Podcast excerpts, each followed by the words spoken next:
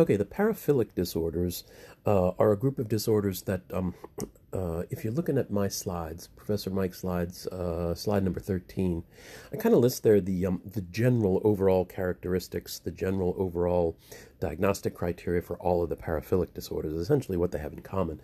and there's three of them that, um, that they involve fantasies, urges, or behaviors and that's going to be different depending upon the particular uh, diagnosis. But um, uh, that these um, fantasies, urges, or behaviors are relatively long lasting. That is, they've been in place for at least six months.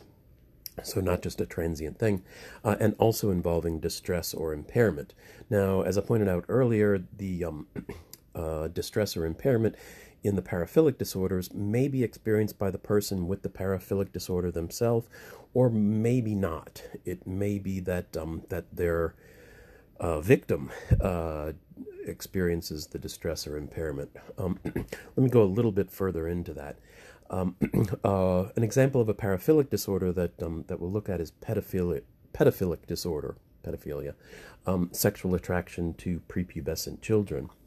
Um, a lot of times, people with pedophilic disorder don't feel distress or impairment about their um, uh, attraction or even the behavior that would be involved with that but their victims do, right? And um, it is possible, though, for the person with uh, pedophilic disorder to feel distress or impairment. They may, um, they may feel distressed about it, um, but that's not necessarily um, a criterion for it being diagnosable uh, as a mental illness. It can go kind of either way on some of these. Many times, though, um, the pe- the person with the paraphilic disorder doesn't experience a lot of distress, but somebody else may. uh, for the paraphilic disorders, these are patterns of sec- of deviant kinds of sexual fantasies, urges, or behaviors. They're statistically deviant, meaning that they are rare in the population, thankfully, um, uh, and they're also socially deviant. They go against uh, social norms, and you know, as I alluded to a minute ago, in a lot of cases they go against laws. Uh, many of these um, paraphilic, many of the behaviors that would be associated with paraphilic disorders are illegal, right?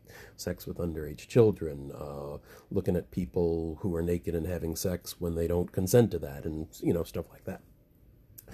Now, um, uh, there is an important um, but I think subtle change in the way the paraphilic disorders have been named in the DSM 5.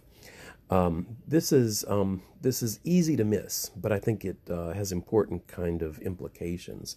Um, in the um, older editions of the DSM, previous uh, diagnostic system, DSM 4TR and before, um, the whole class of disorders here was referred to as paraphilias, not paraphilic disorders and the diagnoses were referred to as like exhibitionism, fetishism, frotteurism, pedophilia. And now they all are something ick disorder, exhibition is I'm sorry, can't even say that.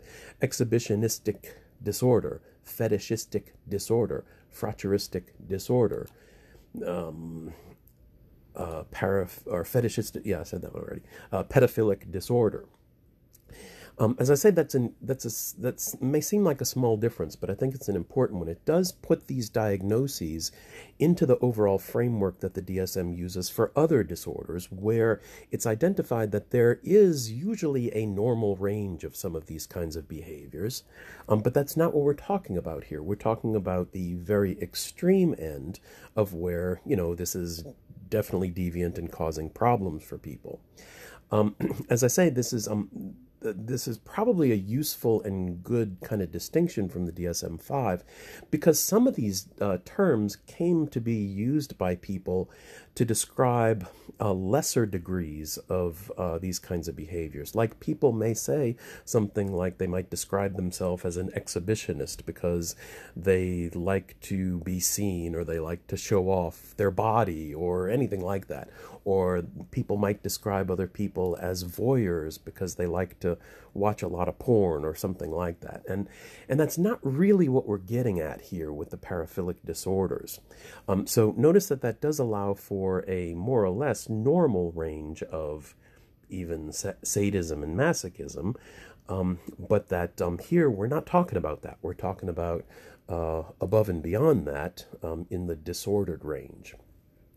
A useful term for the um, for the more normal range uh, of these kinds of behaviors is sexual variant. Sexual variant.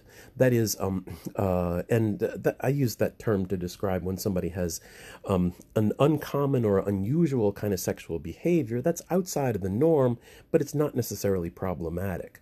Usually, those kinds of things are going to be done occasionally and uh, not going to be the person's primary mode of um, sexual interest or satisfaction.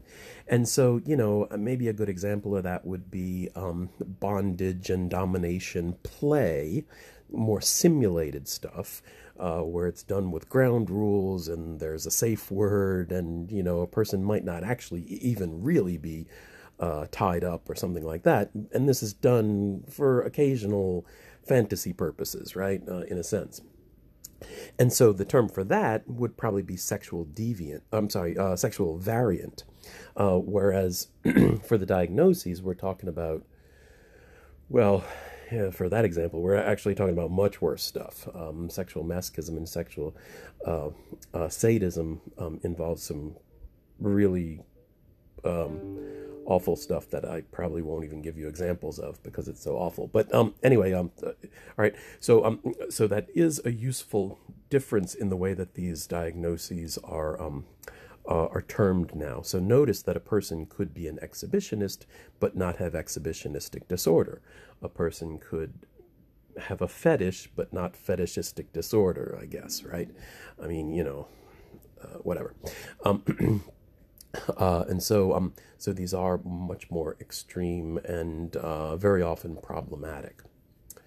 Um, let's see. When it comes to um, treatment for paraphilic disorders, um, you know, your textbook uh, seems to be much more optimistic about this than I am. Um, uh, I haven't found that um, that uh, uh, I haven't really found much research to indicate that it's very successful. I guess it depends on what your definition of success is, but um, uh, that um, many times people with paraphilic disorders, if they are in treatment, they're there because uh, they either got caught, either by the law or maybe by um, a friend or family member or marriage partner or something where the person says, Whoa, you got to stop doing that or else we're through. And so maybe the person doesn't really want to give up the behavior, but they're in therapy anyway or something like that, right? So there's often, um, you know, a person's motivation to change is often low in um, the paraphilic disorders. The other thing is that uh, a lot of our understanding of paraphilic disorders does come down to two major components. One is hypersexual desire, and the other is some learning experience.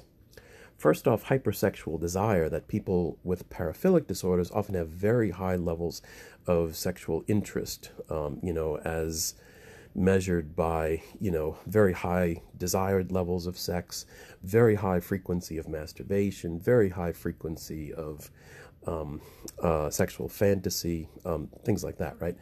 And the other part, um, that they experience something, that they learn something, right? Um, so some experience in life. I guess I'm just trying to speak generally here, but um, Uh, and so that um, so that often by the time somebody with a paraphilic disorder is in treatment, they've had a long history of engaging in fantasy behavior, uh, uh, those kind of things related to this particular paraphilia, often accompanied, almost always accompanied by sexual arousal and orgasm. And sexual arousal in itself, but also especially orgasm, are highly reinforcing, right?